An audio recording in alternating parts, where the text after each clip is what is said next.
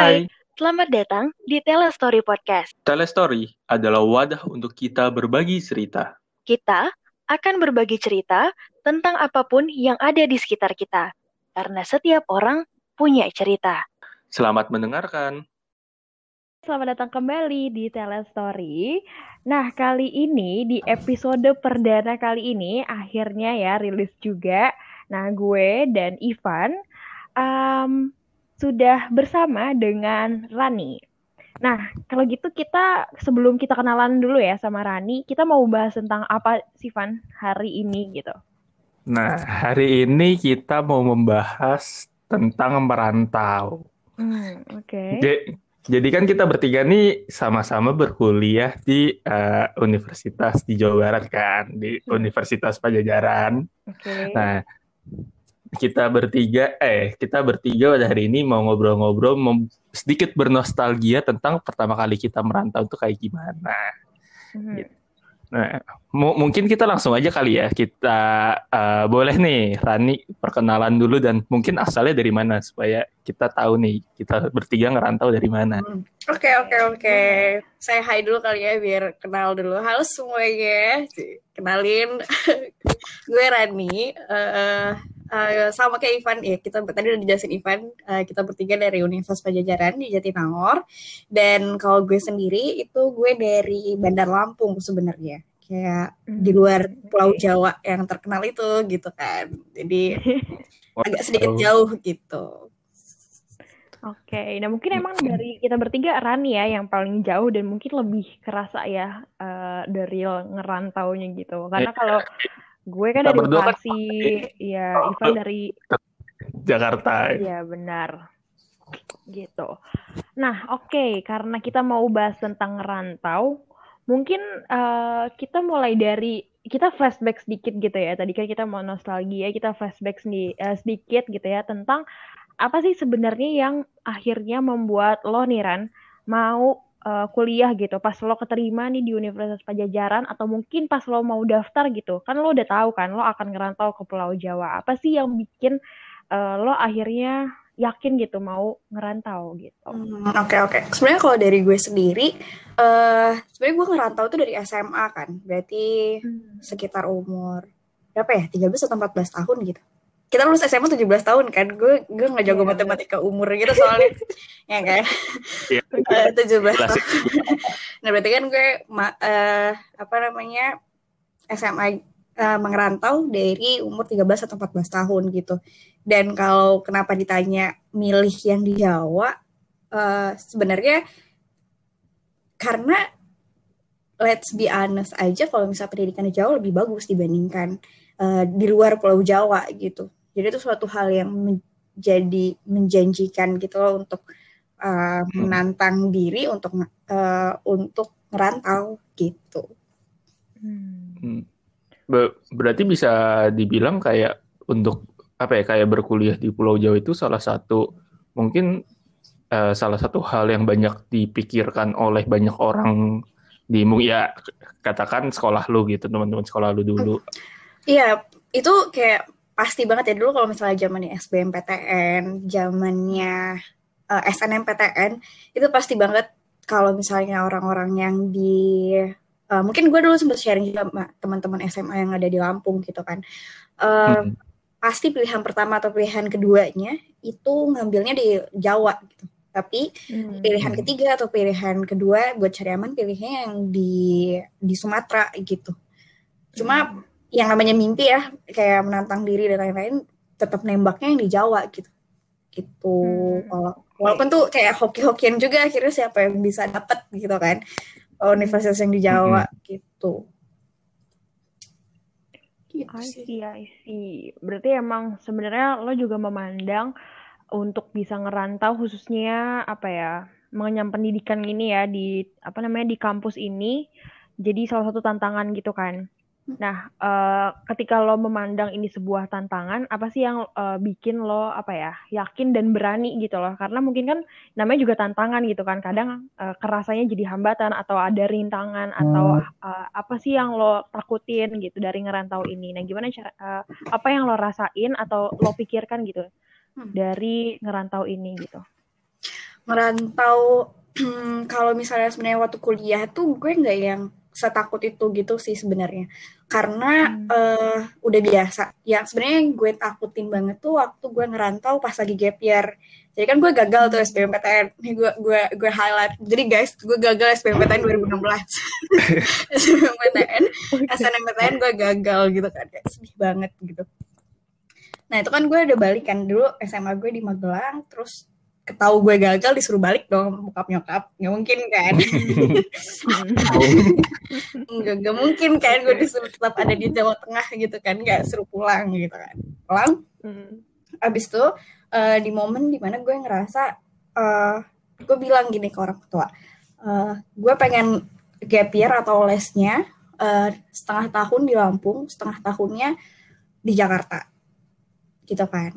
Nah di situ tuh itu keputusan buat ke apa setengah tahun yang ke Jakarta itu itu yang paling berat menurut gue yang paling menakutkan karena hmm. biasanya kan kadang orang tuh ngerantau ketika posisinya udah jelas kan kayak misalnya hmm. gue ngerantau ke Unpad karena gue udah diterima ke Unpad hmm. gitu pada hmm. saat yang gue ke gap year itu adalah uh, gue gue ke Jakarta dengan posisi gue sebenarnya pengangguran gitu nggak kuliah nggak kerja nggak gak berusaha mencari juga gitu maksudnya bukan mencari uh, gak berusaha mencari pekerjaan yang gue tahu adalah belajar gitu. Gitu kan? Hmm. uh, kenapa akhirnya memberanikan? Karena dulu tuh gue mikirnya kalau gue di sini terus di zona nyaman gue terus gue nggak tahu lawan-lawan gue di Jawa kayak gimana gitu. Karena dulu tuh punya mindset hmm. orang-orang Jawa tuh lebih pintar daripada orang Sumatera. Gitu. Dulu mindset gue tuh kayak gitu. Hmm. Lebih lebih keren lah. Kalian tahu kan maksudnya ini ini sudah sebagai rahasia umum gitu perbedaan perbedaan perbedaan daerah itu jadi suatu hal yang secara nggak sadar itu ada gitu. Hmm. gitu kan I, itu tuh berarti bukan bukan mindset maksudnya buk apa ya bukan mindset seorang Rani doang tapi ya banyak orang punya mindset kayak gitu atau? Banyak orang punya mindset itu dan uh, maksudnya gue pernah melihat itu ketika gue lagi SMA dan dulu pun ketika gue lagi gap year gue ada kali sebulan gue nggak punya teman sama sekali. Lu bayangin ya ini sedih banget nih ceritanya nih gue ceri, uh, cerita di mana gue uh, seorang perantau dari hmm. gue pernah dulu tuh di SMA gue termasuk yang ada temen gitu kan. Sekalinya gue gap year itu uh, di momen di mana jadi gue nggak bilang gue SMA aja di mana sengaja gitu kan karena uh, gue nggak mau hmm. membanggakan SMA gue gue pengennya orang tuh ngeliat gue sebagai gue gitu kan jadi gue cuma bilang uh, gue dari gue gap year gue nggak lulus SBMPTN gue dari Lampung gitu kan hmm. Padahal SMA-nya bagus. Iya, ya. sebenarnya SMA bagus kan. Nyampe nanti nanti kita ceritanya tuh pas hmm. ketahuan SMA gue sama mana baru gitu kan. Okay. Nah, uh, jadi tuh pas awal gue masuk uh, itu beneran gue sebulan gak gak ada yang ngomong sama gue. Gak ada yang berusaha untuk approach pun gak ada. Terus gue inget banget di mana uh, gue sengaja pagi itu gue makan banyak karena gue siang gue nggak nggak tahu harus makan di mana. Gitu. Dan gue hmm. terlalu malu buat keluar buat cari makan gitu. Terus sedih banget kan gitu. Kayak gue ngobrol sehari-hari itu sama, sama abang gojek yang nganterin gue ke tempat les dan pulang les gitu. Hmm. gitu. Hmm. dan uh, butuh uh, ber, butuh sekian ya sekitar sebulan lah atau tiga minggu gitu baru uh, baru ada yang menghargai kehadiran gue gitu. Itu sih. Dan gue uh, hipotesis gue atau asumsi gue gue kadang mikir apa jangan-jangan karena gue dari Lampung ya? Gitu. Yang nggak sepermainan dia nggak tahu tuh nggak tahu SMA 8 nggak tahu SMA 70 nggak tahu SMA kan biasanya kan gitu ya kalau di satu tempat les mm -hmm. lu kenal ini nggak? Lu kenal ini nggak? Gue nggak tahu sama sekali gitu kan. Jadi uh, itu itu yang cukup membedak uh, maksudnya gue ngerasa ngerasain gapnya gitu. Padahal Lampung aja tuh sebenarnya menurut gue nggak terlalu jauh sama Jakarta. Gue nggak gue nggak kebayang sama teman-teman yang dari Sumatera Utara, dari Aceh, yang Sumatera Barat, ataupun yang dari yang lebih jauh lagi gitu. Struggle-nya kayak gimana gitu. Itu tuh nyata adanya gitu.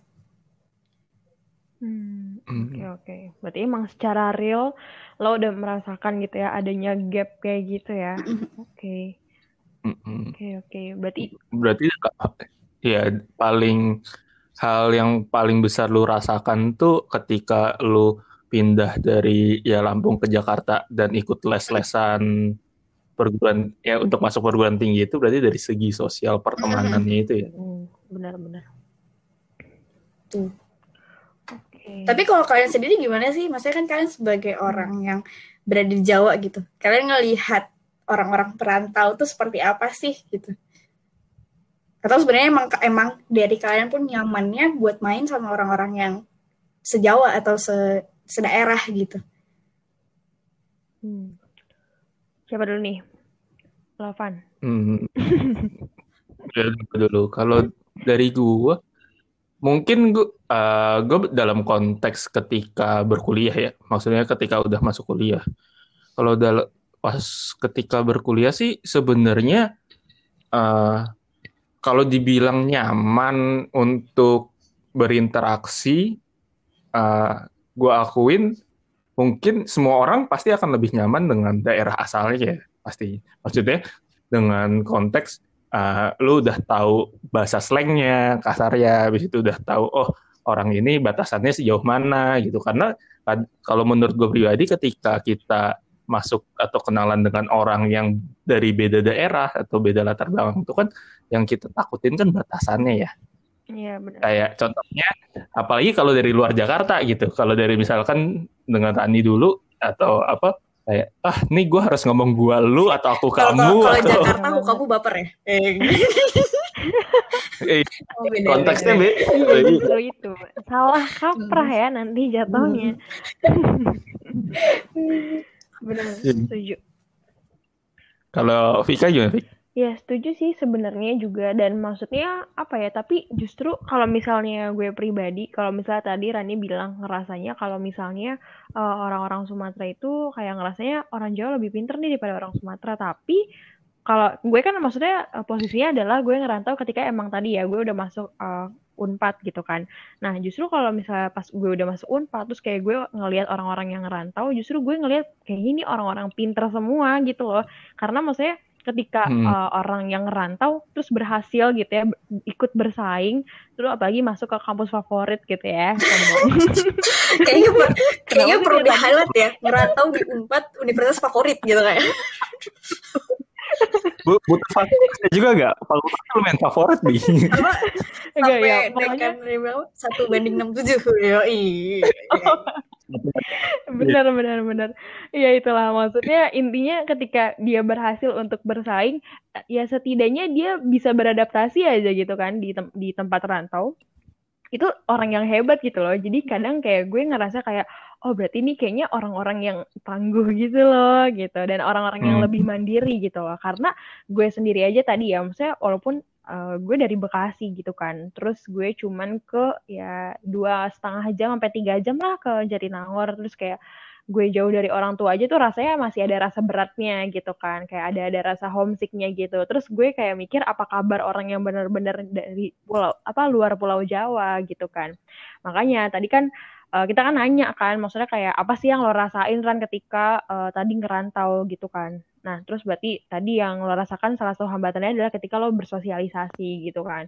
Terus kalau misalnya kayak masalah homesick dengan keluarga kayak gitu-gitu pernah lo rasain juga gak sih Ran? pernah sih tapi sebenarnya homesick yang paling gue rasakan adalah ya itu yang pertama pas gap year sama pas lagi kuliah. Di gap year itu di satu bulan gue pertama di ngekos di Jakarta sendirian. Eh, gak ada siapa-siapa eh itu tuh nilai try, tryout. Dulu kan nilai tryout kita ini ya penting banget ya rankingnya kan Hmm. ya benar nostalgia dulu nostalgia gitu kan. Itu turun banget kan. Terus gue inget banget pas gue balik eh, eh pas saya pas gue balik les gue nelfon nyokap gue sampai nangis. Gue bilang kan kayak "Eh, maaf ya gue ternyata nggak pakai gue lah. Nggak mungkin gue ngomong nyokap pakai gue kan jadi anak Jakarta lo gitu. Kaget gue kalau nyokap gue bahasa gue Sudah terpaksa. dan dia gue minta maaf gara-gara nilainya tryout gue turun gitu kan. Terus nyokap gue cuma bilang "Eh, nggak apa-apa namanya juga masih adaptasi. Kadang tuh anak rantau nggak bisa jujur gitu loh kalau gue gue nggak ada temen di sini kamu nggak bisa ngomong gitu. Hmm. nggak bisa ngomong gitu kan. Iya, iya, Iya.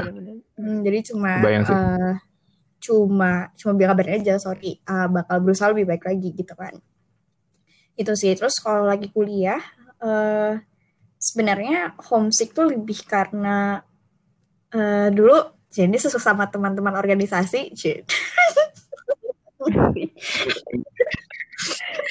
banyak yang drama organisasi yang sebenarnya itu nggak cuma akademik gitu kan yang bikin stres tuh justru kadang Hmm. selain akademik ya nggak ya nggak ya nggak Eh, senyum-senyum Hmm. pada senyum-senyum. Oke.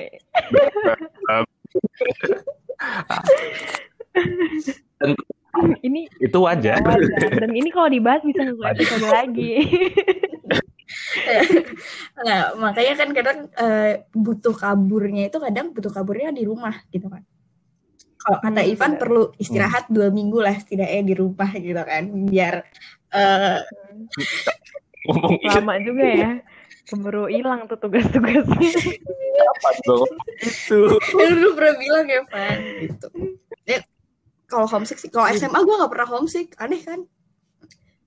Hmm, oh iya. Padahal lo ngerantau pertama kali pas SMA iya, itu ya. gue gak gue gak homesick sih di SMA karena dulu tuh gue SMA cuma main doang, guys. Makanya gue gagal SBMPTN. Jadi teman-teman yang gak, yang gak mau gagal SBMPTN Tips and trick harus ya. fokus Heeh. gitu. Atau atau ini Ran, apa? Lu kan SMA-nya kan apa dorm kan? Eh, apa sih? Hmm, asrama. Asrama kan. Jadi emang sehari-hari banyak karena orang lu- gitu kan. Asrama yang lu di kamar ketemu teman, di ini ketemu teman. Hmm, Apa sebenarnya tuh kalau gue kalau gue sadarin ya kenapa itu nggak bikin gue homesick karena pada SMA itu gue ngerasa hidup gue nggak berat kadang tuh kita ka- kalau Hmm. perasaan gue ya kadang kita dominan ngerasain homesick tuh karena rumah itu zona nyaman jadi ketika di daerah perantauan tuh lagi nggak baik-baik aja lo lebih Hmm, lebih pengen benar-benar. pengen pulang gitu dibandingkan Pulang. ya gitu ya kebiasaan anak muda lah ya kalau happy tuh lupa gitu semuanya Iya. Lupa rumah, lupa keluarga. Di, disuruh nggak kalau balik balik. keluarga Hmm. gitu kan udah gitu. Aduh. Iya ya, ya ampun. Bukan, bukan sedih doang sih. Kalau duit bulanan habis. Tipikal ya. Anak kos, anak rantau. Oke, oke, oke. Berarti ya lebih ngerasa apa ya tadi ya homesick ketika emang ada sesuatu hal yang uh, lagi tidak baik-baik saja gitu ya kalau misalnya di Hmm. daerah uh, perantauan. Nah, terus ada lagi nggak sih kayak tantangan atau apa ya hambatan lainnya gitu ketika ngerantau gitu? Hmm, Dari dari segi sosial, homesick, apa lagi ya? paling ini sih gue pernah eh gue pernah waktu zamannya gap year jadi gue tuh sakit tapi karena bener-bener sendirian nggak punya eh saudara jadi kakak gue di Tangerang gue di Jakarta Pusat. Terus karena perasaan yang nggak nggak mau bikin khawatir ya jadi waktu itu gue sakit panas gue udah ti- tiga tiga sembilan. Terus gue masih bisa jalan ke kimia farma gue Ya literally jalan kaki. Ya nggak terlalu jauh sih sekitar satu.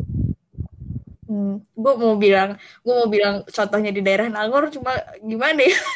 Nanti orang-orang nggak ngerti Nggak relate ya? Berapa kilo, berapa kilo? gue paling nggak bisa gitu kilo ngitung kilo kilo coba coba Kayak kalau dari nomor berapa ada? ya? Nangor dari Eh, mana-mana. dari Gerlam Mm-mm. sampai sampai Papsi lah Hmm. berapa kilo Hmm. tuh lu pada nggak tahu kan lu gak usah sosokan Ini menanjak juga Nggak, kan? Itu menanjak tuh. Menanjak nggak Nggak, dihitung. Itu nyampe satu kilo nggak sih? Ya. Enggak ya?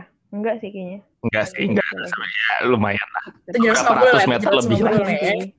Tapi buat orang sakit yang 39 derajat itu lumayan. Iya.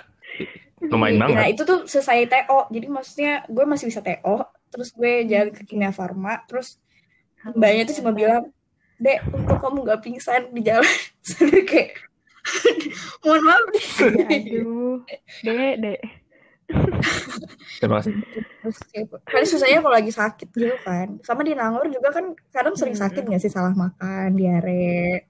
Aduh, Hmm. Iya kan?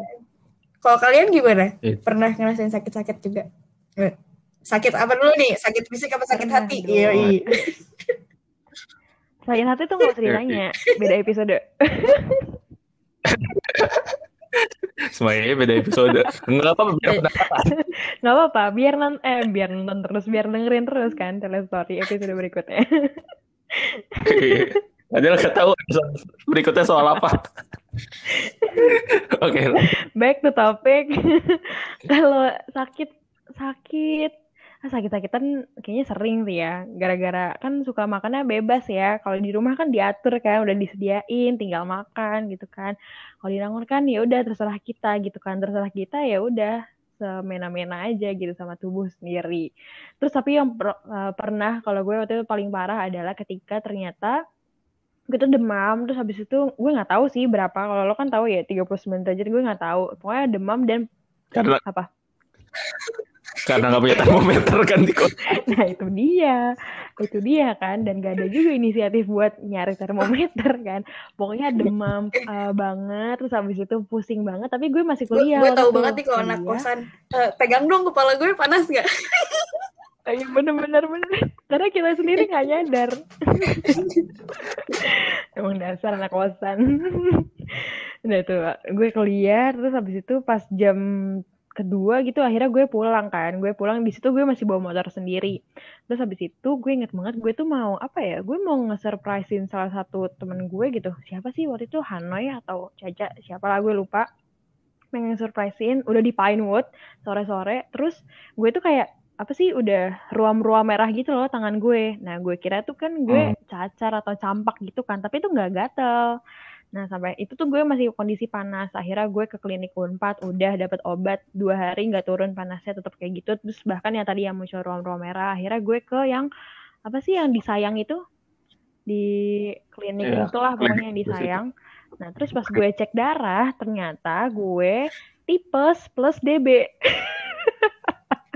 Luar biasa. dan itu tuh itu kan fase-fase kritis kan ketika udah akhirnya udah muncul ruam-ruam merah gitu kan Hmm. jadi udah bahkan gue udah ngelewati fase kritis gue sambil bawa motor sendiri ke apotek sendiri ke klinik sendiri kayak akhirnya ya udah ya udah di situ posisinya langsung nelfon orang tua ya udah orang tua aja panik gue kayak ya gue nggak tahu harus apa Tapi orang Iya, tua lo akhirnya datang Itu ke Nangor sih. nggak Fik?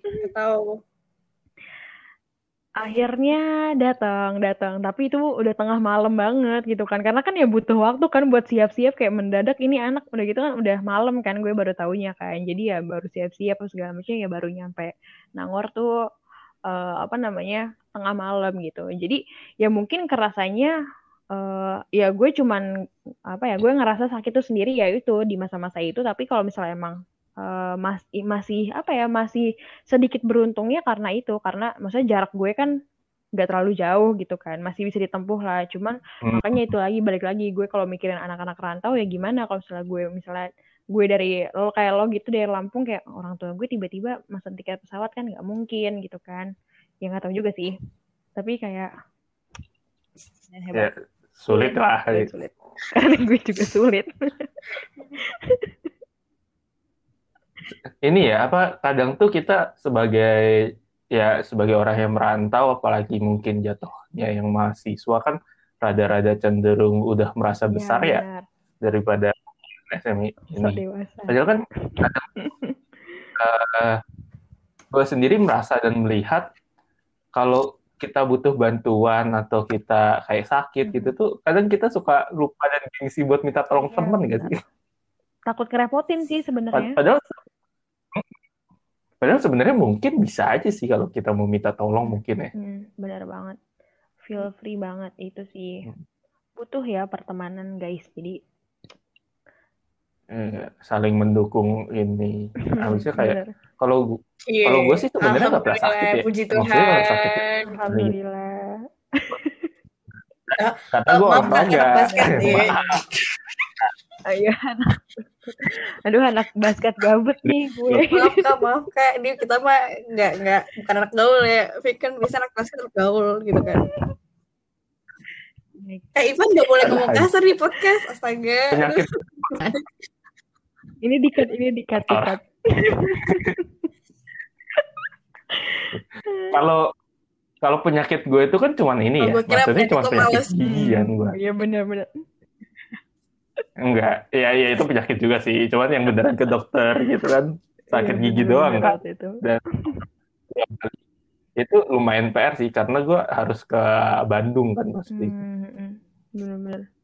Harus ke Bandung pakai GS lagi kan, harus datang pagi-pagi. gue inget banget gue pergi tuh belum belum belum Oh terbit. God. Perjuangan ya bertemu dokter di coba boleh kak ceritain Jatinangor ke kan Bandung supaya berapa lama. Biar universitas favorit tuh ketahuan gitu posisinya di mana Iya. Ini oh eh guys, ini unpad itu kan di Nangor ya bukan di Hmm. Bandung. Jangan ada Iya. lagi yang eh, terjebak yang dengan membuat kita itu. merantau karena di Sumedang. Jaraknya sih sebenarnya nggak Enggak. jauh ya. Maksudnya kalau naik mobil kan eh ya satu jam satu jam lah. Kalau gua kan naik motor juga satu jam sih. Cuman kalau mobil kan lebih enak kan karena lewat tol. Kalau motor pasti lebih aja. Jadi sebenarnya deket, tapi ya menantang aja ya jalanannya lurus, membuat ngantuk. Nah, eh, kan kita dari tadi udah ngomongin tentang eh, kayak masalah-masalah, hambatan-hambatan gitu yang kayak eh, ketika eh, drop dalam segi mental ataupun fisik, habis itu juga dari segi sosial. Nah, Ran, gue penasaran, lu titik baliknya itu kenapa dan pas kapan sih? Titik balik dari yang awalnya mungkin Hmm, eh, merasa kesepian habis itu jadi enggak, oke oke dan mulai bisa titik balik sendiri gitu. banget itu eh sebenarnya kalau kalau gue menganggap ya eh, gue cukup beruntung di SMA itu eh, gue tahu gue anaknya bisa membaur ke banyak hal gitu kan ke banyak orang Hmm. Eh, makanya gue bisa bilang teman-teman SMA gue cukup banyak dan SMA gue jadinya zona nyaman. Waktu zaman SMA itu karena anaknya ini masih mencari popularitas dan lain-lain makanya kan nggak nggak pernah ada pikiran buat eh fokus ke akademik dan juga eh, nggak jelas lah hidupnya mau dibawa ke mana. Titik baliknya adalah ketika di gap year itu gue gagal gue nggak punya temen dan juga nggak punya eh, sendirian gitu kan nggak ada yang ke mana-mana ada ada yang bisa di pe- apa sih bersandar tapi bukan laki apa sih dulu itu pegangan ya apa sih bahasanya gue lupa ya Iya, iya. Pegangan kan. Iya, ya, Nah. pegangan. titik baliknya adalah ketika eh, akhirnya gue sadar bahwa eh, diri gue gimana ya gue jelasin Eh, gue sebenarnya punya sesuatu hal yang kalau misalnya gue tunjukin eh gimana ya gue jelasinnya? Intinya adalah titik baliknya ketika akhirnya gue nunjukin ke teman-teman gue bahwa sebenarnya gue nggak kayak mereka pandang gitu. Gue nggak berhak untuk dianggap tidak ada. Gitu. Makanya eh, gue ngejar nilai tryout gue. Gue buat circle sendiri yang buat belajar bareng. Hmm, terus gue eh, nanya-nanyain orang ya biasalah kalian tau lah gue SKSD kayak gimana gitu kan untuk orang-orang baru. Akhirnya gue mulai memberanikan diri walaupun eh, itu berat gitu kan. Terus di situ akhirnya eh, dulu waktu SMA gue bilang gue mengejar, menggencar pola- eh, popularitas eh, iya gitu. Mungkin dulu temen-temennya eh, apa ya aduh bahasanya apa ya intinya anaknya yang tipikal yang asik yang gitu-gitu kan jadi banyak temannya juga gitu terus dulu waktu SMA Hmm. mungkin gue nggak terlalu melihat orang-orang yang di posisi gue ketika gap year ngerti nggak Hmm. gitu jadi maksudnya Hmm, eh, gue hmm. nggak terlalu memperhatikan teman-teman gue yang lain ya yang gue perhatikan adalah ibarat ini teman-teman yang Jawa gitu nah terus sampai akhirnya ketika gue di Mm-mm. gap year gue baru sadar bahwa sebenarnya eh gue punya eh, gue punya suatu keinginan buat bisa ngerangkul semua orang gitu.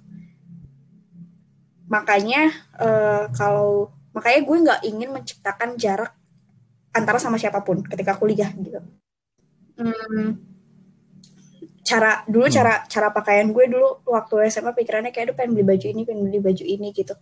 Enggak sekarang gue nyarinya yang uh, yang nyaman dipakai enggak enggak yang enggak yang berusaha untuk terlihat fancy yang gitu kan. Karena sekarang kan kadang cewek-cewek pengennya terlihat fancy kan gaul di Instagram ya kan. Uh, gue menghindari itu karena enggak uh, bukan menghindari ya gue ingin untuk tampil aja. Karena itu akan memudahkan gue buat berinteraksi sama orang lain gitu. Gitu. Dan uh, itu hmm. bukan di perkuliahan gitu. Karena somehow ketika maksudnya ketika kita yang biasa-biasa aja ketika dapat temennya itu teman-teman yang justru tulusan temenan nama kita kadang ngeliat kita ya apa adanya gitu. Bukan yang dibuat-buat yang di cover untuk terlihat wah biar agar teman mau gitu teman nama kita. Gitu. Okay. makanya gue pun sengaja makanya waktu gue hmm. gue sengaja gue nggak ngasih tau gue SMA di mana. Gue ngerasa ya gue yang gue jual adalah uh, gue uh, gue dari Lampung. Nilai TO gue di Lampung biasa aja nggak pinter-pinter banget kok gitu. Ya itu ya makanya gue bisa bedain kan kayak ini ini yang gak mau temenan sama gue yang lihat gue lebih rendah dibandingkan dia tapi yang lihat gue sebagai human being as a whole gitu hmm. itu sih gitu hmm. dan ya makanya akan memudahkan lo juga kalau gue sih akan lebih mudah ketika lo bisa masuk ke maksudnya ya ibaratnya lo bisa masuk ke atas ke bawah ke samping itu tuh lebih enjoy hidup lo gitu tanpa harus tertekan dengan permintaan banyak hal gitu sih hmm. oke oke hmm. kalau menarik sih kalau boleh gue mungkin dari cerita Rani tadi gue jadi apa ya terinsight kali kayak apa ya sebenarnya itu kayak apa lu kalau mau mencari tem, misalkan kayak mencari teman di lingkungan baru ataupun uh, di situasi yang baru itu apa ya ya satu sisi be yourself aja gitu loh. Maksudnya jangan jangan manipulasi yang kayak ah dilihat pergaulannya ah nih orang-orang nih kayaknya banyak kan pada high class jadi harus ikut ke high class atau low class jadi harus ke uh, low class gitu. Kayak kayaknya ya yourself aja gitu kali ya. Supaya lu juga punya dapat temen yang mungkin ya satu frekuensi sama lu satu uh, mengerti lu juga dengan benar dan kadang kita perlu aktif juga kali. Maksudnya kayak aktif untuk ya menggait teman mencari teman gitu. Menarik sih karena kalau gue boleh sharing juga kadang tuh uh, eh, gue pernah pada kondisi gue merasa nggak punya teman.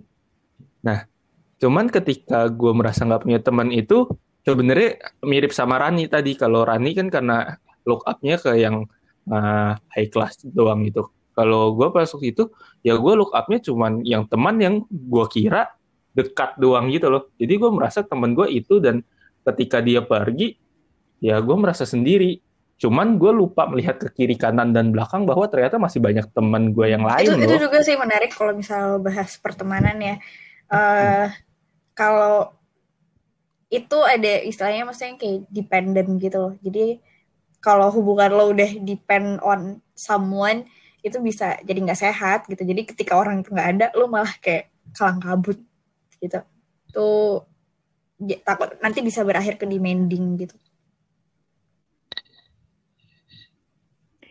Hmm. Kalau Vika gimana? Share dong Vika. Benar. ya benar banget. Setuju sih tadi kalau yang apa ya? Kalau yang Ivan bilang paling tadi ya, yang pernah uh, gue rasain juga gitu. Maksudnya ngerasa sendiri karena ngelihatnya adalah ya uh, gue punya ekspektasi atau gue punya harapan orang yang gue kira deket uh, ya udah dia juga menganggap gue deket. Tapi ternyata uh, somehow gitu kan dia ternyata ya ya biasa-biasa aja. Dia juga deket sama yang lainnya gitu. Maksudnya kayak gue menganggap kalau ya gue deket sama dia satu-satunya. Maksudnya kayak ya beberapa beberapanya gitu. Tapi mereka nya nggak kayak gitu ternyata sama gue gitu. Jadi emang kadang ada ekspektasi yang berbeda gitu kan.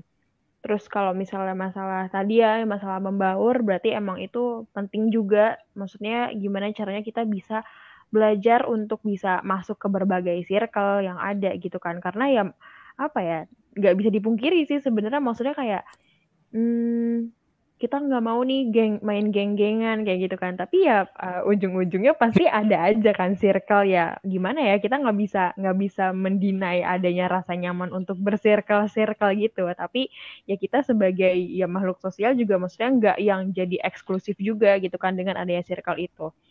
Gitu. Mm -hmm. jadi emang harus tetap berusaha tadi uh, gimana caranya bisa aktif gitu kan. Aktif untuk uh, mencoba untuk nge-reach uh, circle-circle lain juga. Dan di situ dengan kayak gitu juga ya tadi bisa kita berusaha untuk jadi tetap uh, best version of us gitu kan. Dengan tetap jadi uh, be yourself gitu. Apa adanya sih gitu. Benar hmm. sih menarik menarik sekali.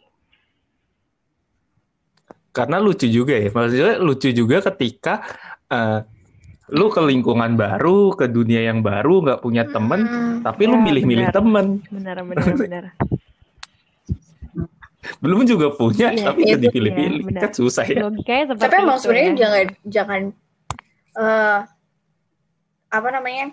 Gue ya buat pilih-pilih temen tuh menurut gue itu idealis, idealis yang sebenarnya bisa ada berdampak buruk gitu loh karena kayak lo bisa diterima di satu lingkungan aja tuh udah syukur gitu.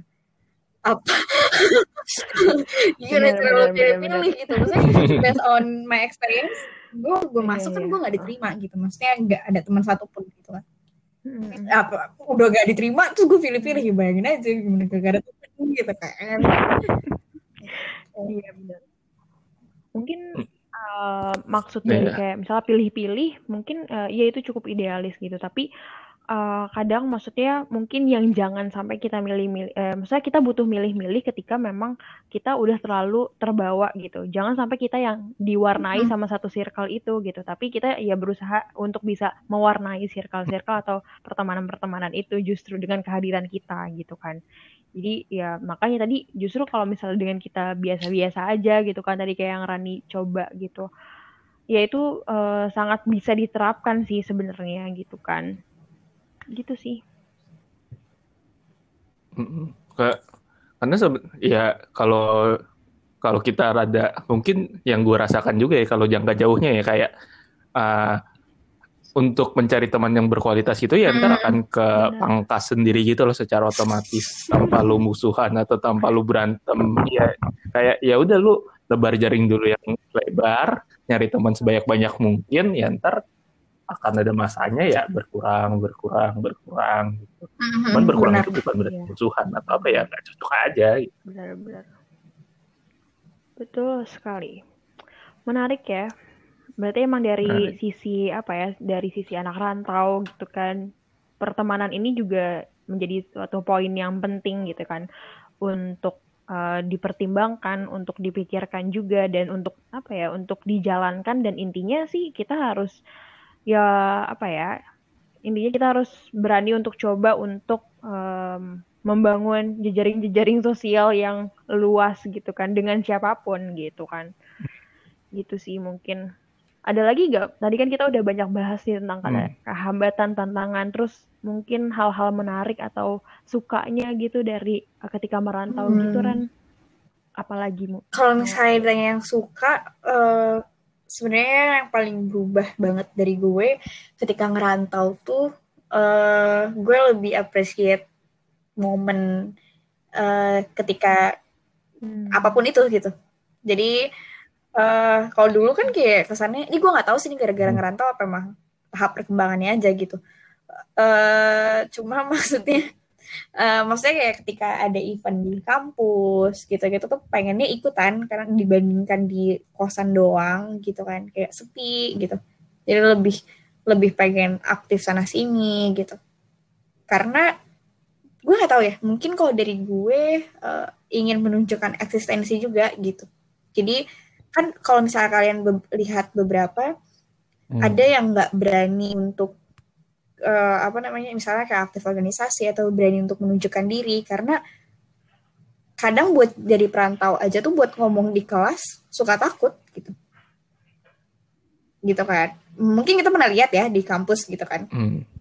yang ketika presentasi ngomongnya gak gigu yang kayak gitu tuh hmm. uh, karena nggak nggak semua orang pede gitu untuk apalagi yang rantau gitu yang kita nggak terbiasa untuk bicara di depan umum.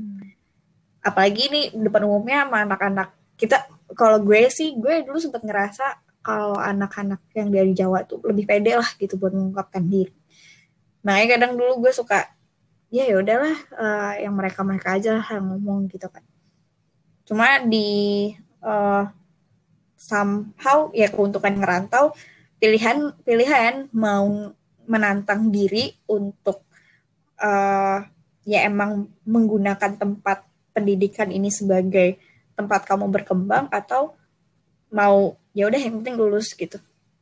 Itu pilihan. Gitu. Uh, terus terus paling keuntungannya lebih bisa hmm. menghargai waktu dengan orang tua sih gitu. Ketika pulang lebih benar-benar ngerasain uh, support mereka gitu. Karena ngizinin anak buat ngerantau tuh susah tau. Gitu dulu ny eh, nyokap gue pas gue SMA dia udah kayak mohon-mohon ke papa hmm. gue gitu biar gue SMA gak usah ngerantau uh, tapi papa gue tetap maksa gue buat ngerantau gitu kan itu terus belajar financial planning jadi lo bisa ngitung-ngitung nih ya iya kan gue iya kan jadi kayak Oke okay, nih, itu uh, perlu sebulan sih. duit gue sisa lima ratus ribu. Mohon maaf, makan nasi garam gitu kan. yang kayak gitu-gitu. Pak. Mm -mm.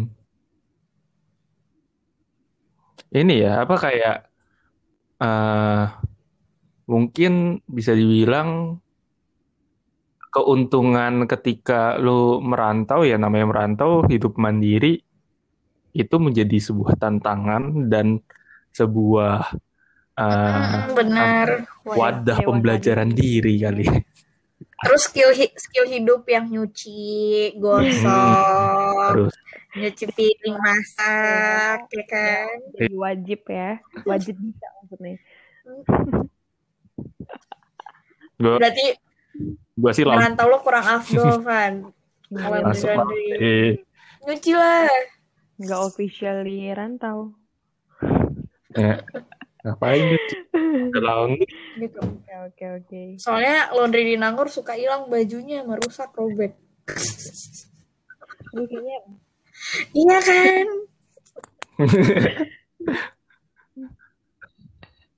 Makanya itu gue baju-baju gue di Nangor nggak ada yang bagus sebenarnya ya. Gitu.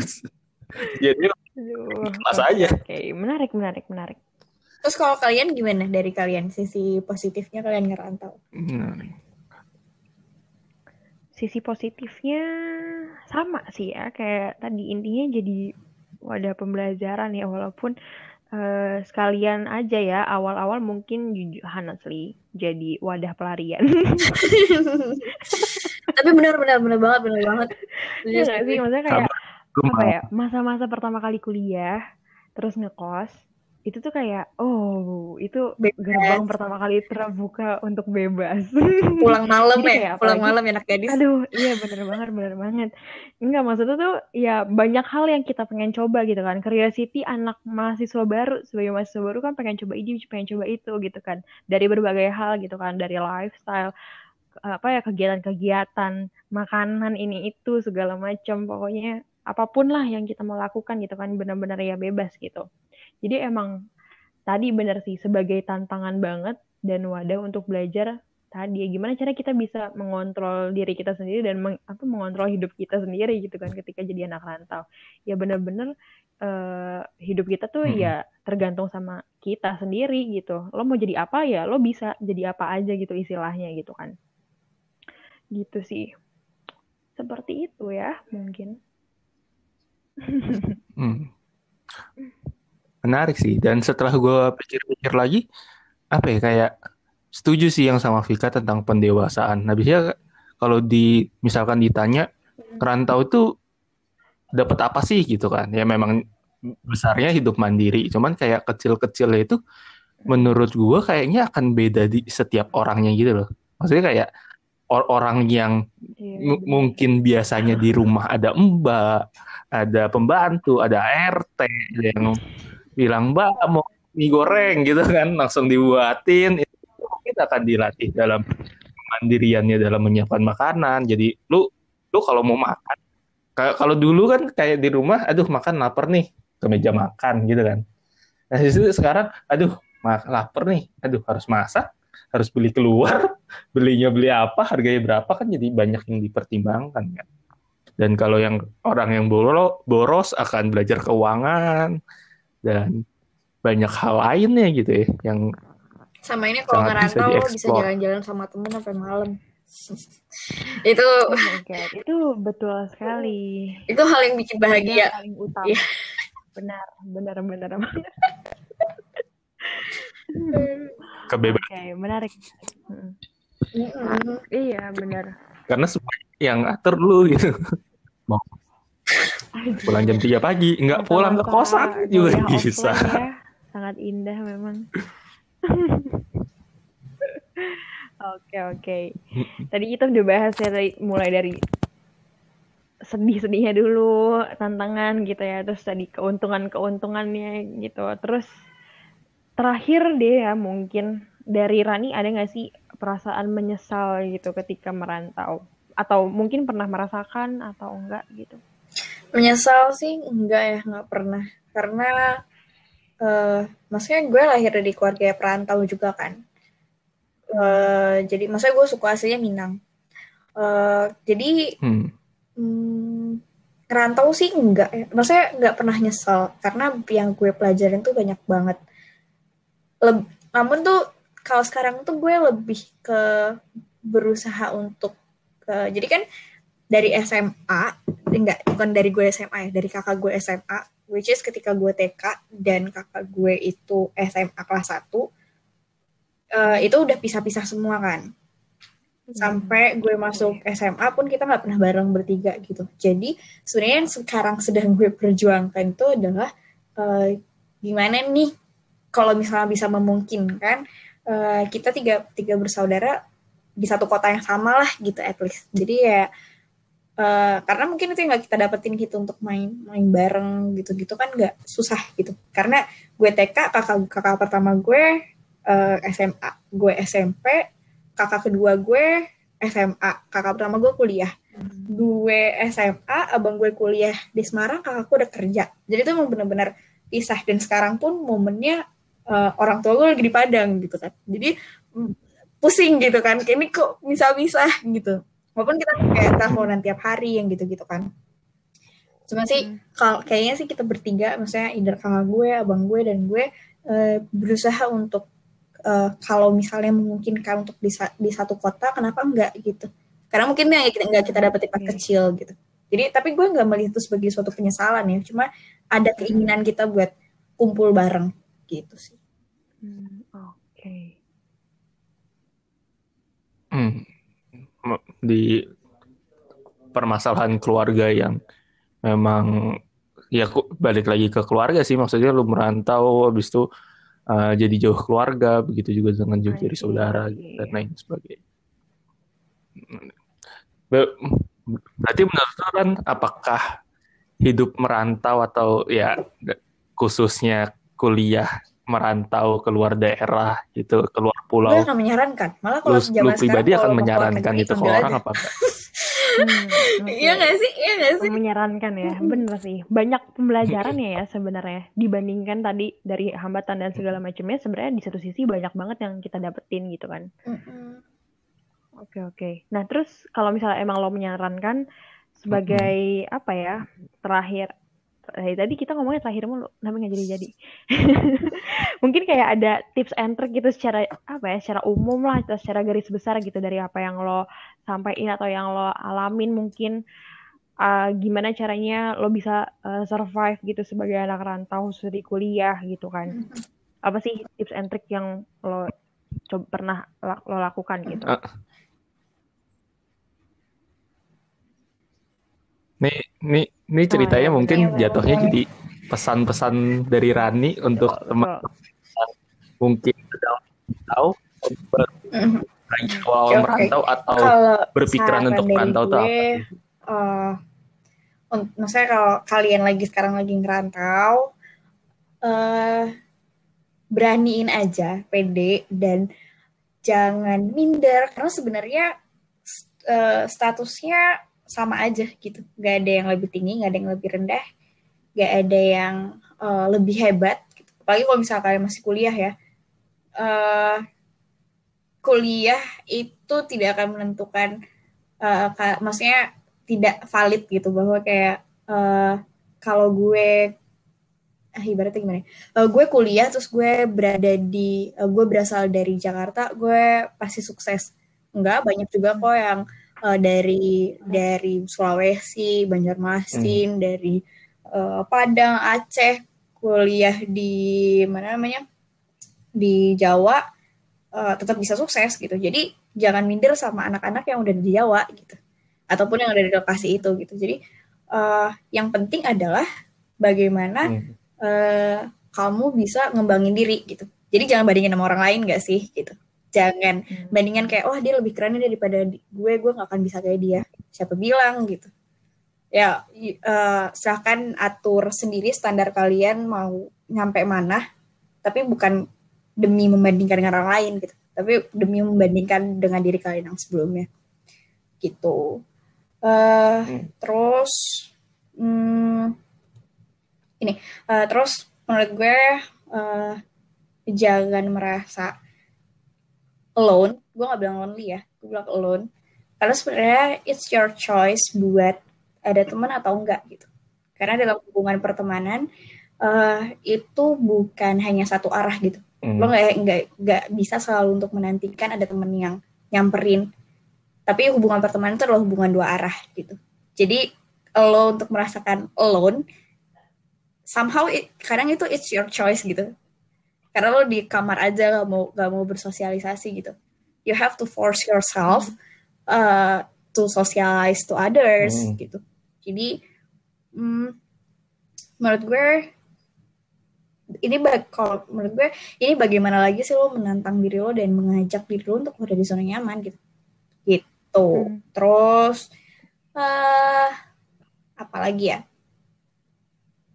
Kalau misalnya kangen rumah uh, sekarang kita udah ada di teknologi. Ya walaupun emang gak gak apa namanya gak akan bisa menggantikan ketemu langsung. Cuma segala kesempatan yang bisa digunakan kayak misalnya nelfon video call uh, semakin kalian mengapresiasi itu semakin bisa mengobati rasa kangen kalian.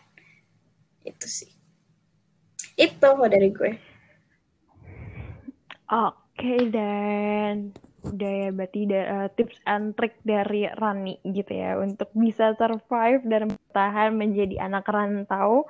Dan akhirnya uh, sudah bisa melewati ya beberapa tahun masa-masa ngerantau itu gitu kan. Bahkan sampai sekarang ya sebenarnya juga. Gitu deh. Oke okay, uh, eh, dari Ivan ada lagi mungkin yang mau disampaikan. Ya. Mungkin ada, ada mau meluruskan perkataan gue mungkin dari kalian yang punya pengalaman. gue jadi insecure ya psikologi hmm. banget kan kayak takut ya ngomongin salah gitu kan. lurus lurus lurus. Kebetulan sudah lurus, kok lurus. sudah tepat. Uh, dari dari gue apa ya? Ya terima kasih kepada Rani yang telah mau berbagi cerita bersama ya, kita, kita berbagi sudut pandang ya. Maksudnya mungkin mm, kayak kayak kita dapat perspektif, oh uh, ternyata uh, kalau orang yang merantau dari luar Pulau Jawa kayak gimana sih gitu. Kalau yang dari Pulau Jawa oh beda ya Osamanya jadi lebih kayak formal amat loh kayak kan Kani Bukri. terima kasih Ran. Ya abis ini sama Ivan dibikinin e-sertifikat ini masih iya. ini masih bawa nama beb ya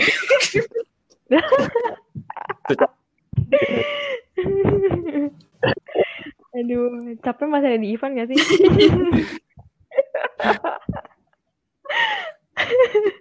Iya udah pokoknya India thank you so much juga Boleh. sama buat Tani udah sharing-sharing juga sama kita di podcast Telestory kali ini.